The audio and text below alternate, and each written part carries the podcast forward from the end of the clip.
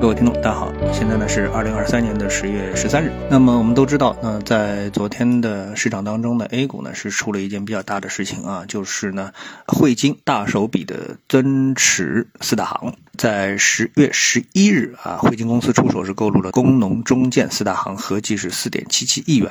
到了十月十二日呢。看上去，我们的 A 股市场呢就是非常的强劲啊。那么其中涨幅最大呢是中国银行，收涨了百分之三点幺八啊。另外呢，市值银行股涨幅呢是超过百分之二啊。呃，只有宁波银行和重庆银行呢是收跌啊。从表面来看的话呢，这事情当然哎，这个嗯，应该说面子上是非常的不错啊。但是呢，从历史数据来说，或者说从这个投资者的普通投资者的观感来说的话呢，大家其实对这件事情啊，它的一个热衷的程度啊，并。没有像这个，就是说想象当中这么啊厉害啊。那么，嗯，这里面呢，我觉得要包括几方面的一个因素啊。那我觉得呢，嗯，看到这数据之后呢，我第一反应啊，就是说，嗯，我们还有多少空间啊，可以去买这个银行？就是说，还有多少股份能够留给这个大资金啊去买入啊？我们一起来看一下啊。比如说，我们看这个中国银行啊，中国银行呢，它的第一大股东啊。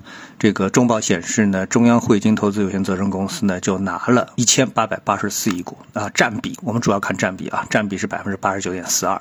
然后呢，第二名呢是中国证券金融股份有限公司，拿了百分之三点七七。然后第三呢是中央汇金资产管理有限责任公司啊，它呢是拿了百分之零点八六。后面是香港中央结算有限公司呢是拿了百分之零点七五啊。所以呢，这个前几名加在一起呢，已经差不多要逼近百分之。九十五了啊，所以留在市场上啊，可以这个给你买入的，其实股份是相当相当的少啊。那么你总不能不是这个让散户一点都买不进嘛？那毕竟每天还是有这个成交量的，对不对啊？其实这个现象啊，如果你早点注意的话，你会发现它其实早就是这样啊，并不是第一天是这样啊。所以呢，最主要的这些银行啊，呃。基本上都在中央汇金的手里，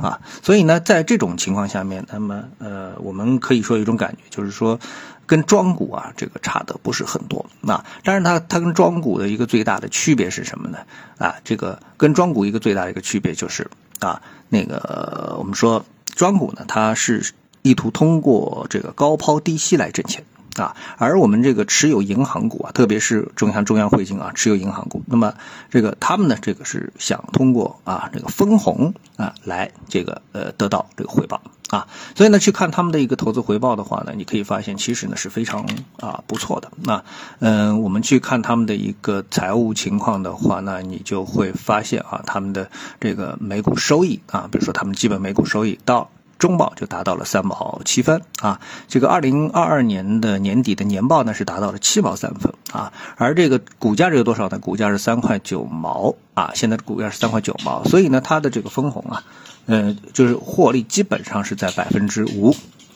啊，这个已经是超过了银行的利率啊，呃，然后分红率呢也不低啊，所以在这种情况下面呢，这个呢其实就是真正的价值投资。那么什么叫价值投资呢？那么像这种股票呢，它其实就是拿在那里干嘛？就不寄希望于它会出现这个继续的高成长。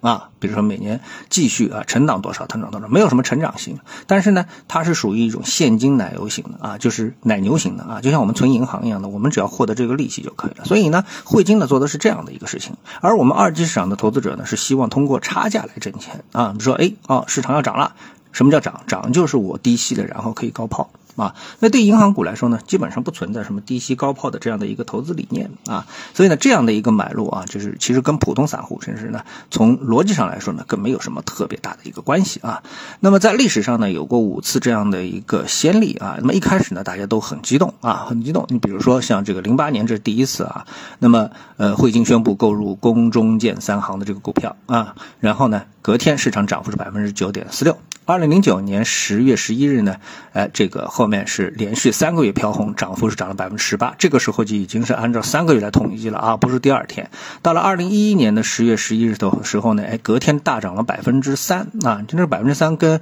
二零零八年的百分之九相比呢，已经是不可同日而语了，对不对啊？好，那么到了二零一二年呢，就已经是不谈这个就是涨幅了，只谈那个累计资金啊，是用了两二十多亿。二零一三年呢，又是再次出手买啊，所以呢。嗯，这种情况下面，其实我们看到它的一个溢出效应啊，也就是说，除了呃这个接盘方啊，就是这个主主要主导方啊，我们说这个国家队之外的其他的散户呢，基本上呢不太愿意去跟进了啊，他就是没有这么激动了啊，这个呢才是市场的一个本质的一个情况。所以呢，看到这个市场的时候呢，呃，可能会针对某些指数啊，呃，会出现一个这个大幅的一个波动啊，特别是跟那个权重股有关的指数。那其他呢，这个上是不会有什么太多的变化啊。关键一点是什么？就是看到这个消息，我第一就觉得，哎，这个股票本来就已经绝大部分、绝大部分的在这个国家队手里了啊。那么再增持一点还是少增持一点，其实有什么关系呢？啊，这个我觉得一点信号意义啊都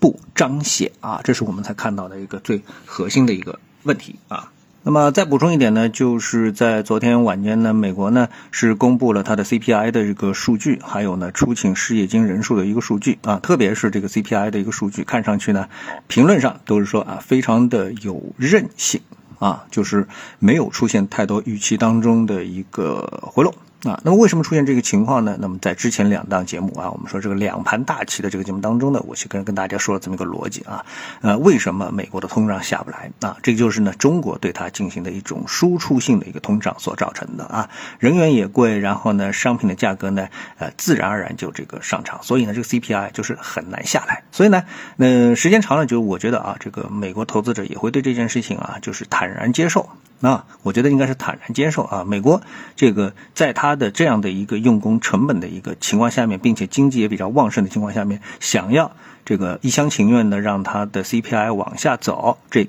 对吧难度确确实实是非常高啊。那么这个呢，也跟大家交流一下啊。谢谢各位收听，我们下次的节目时间再见。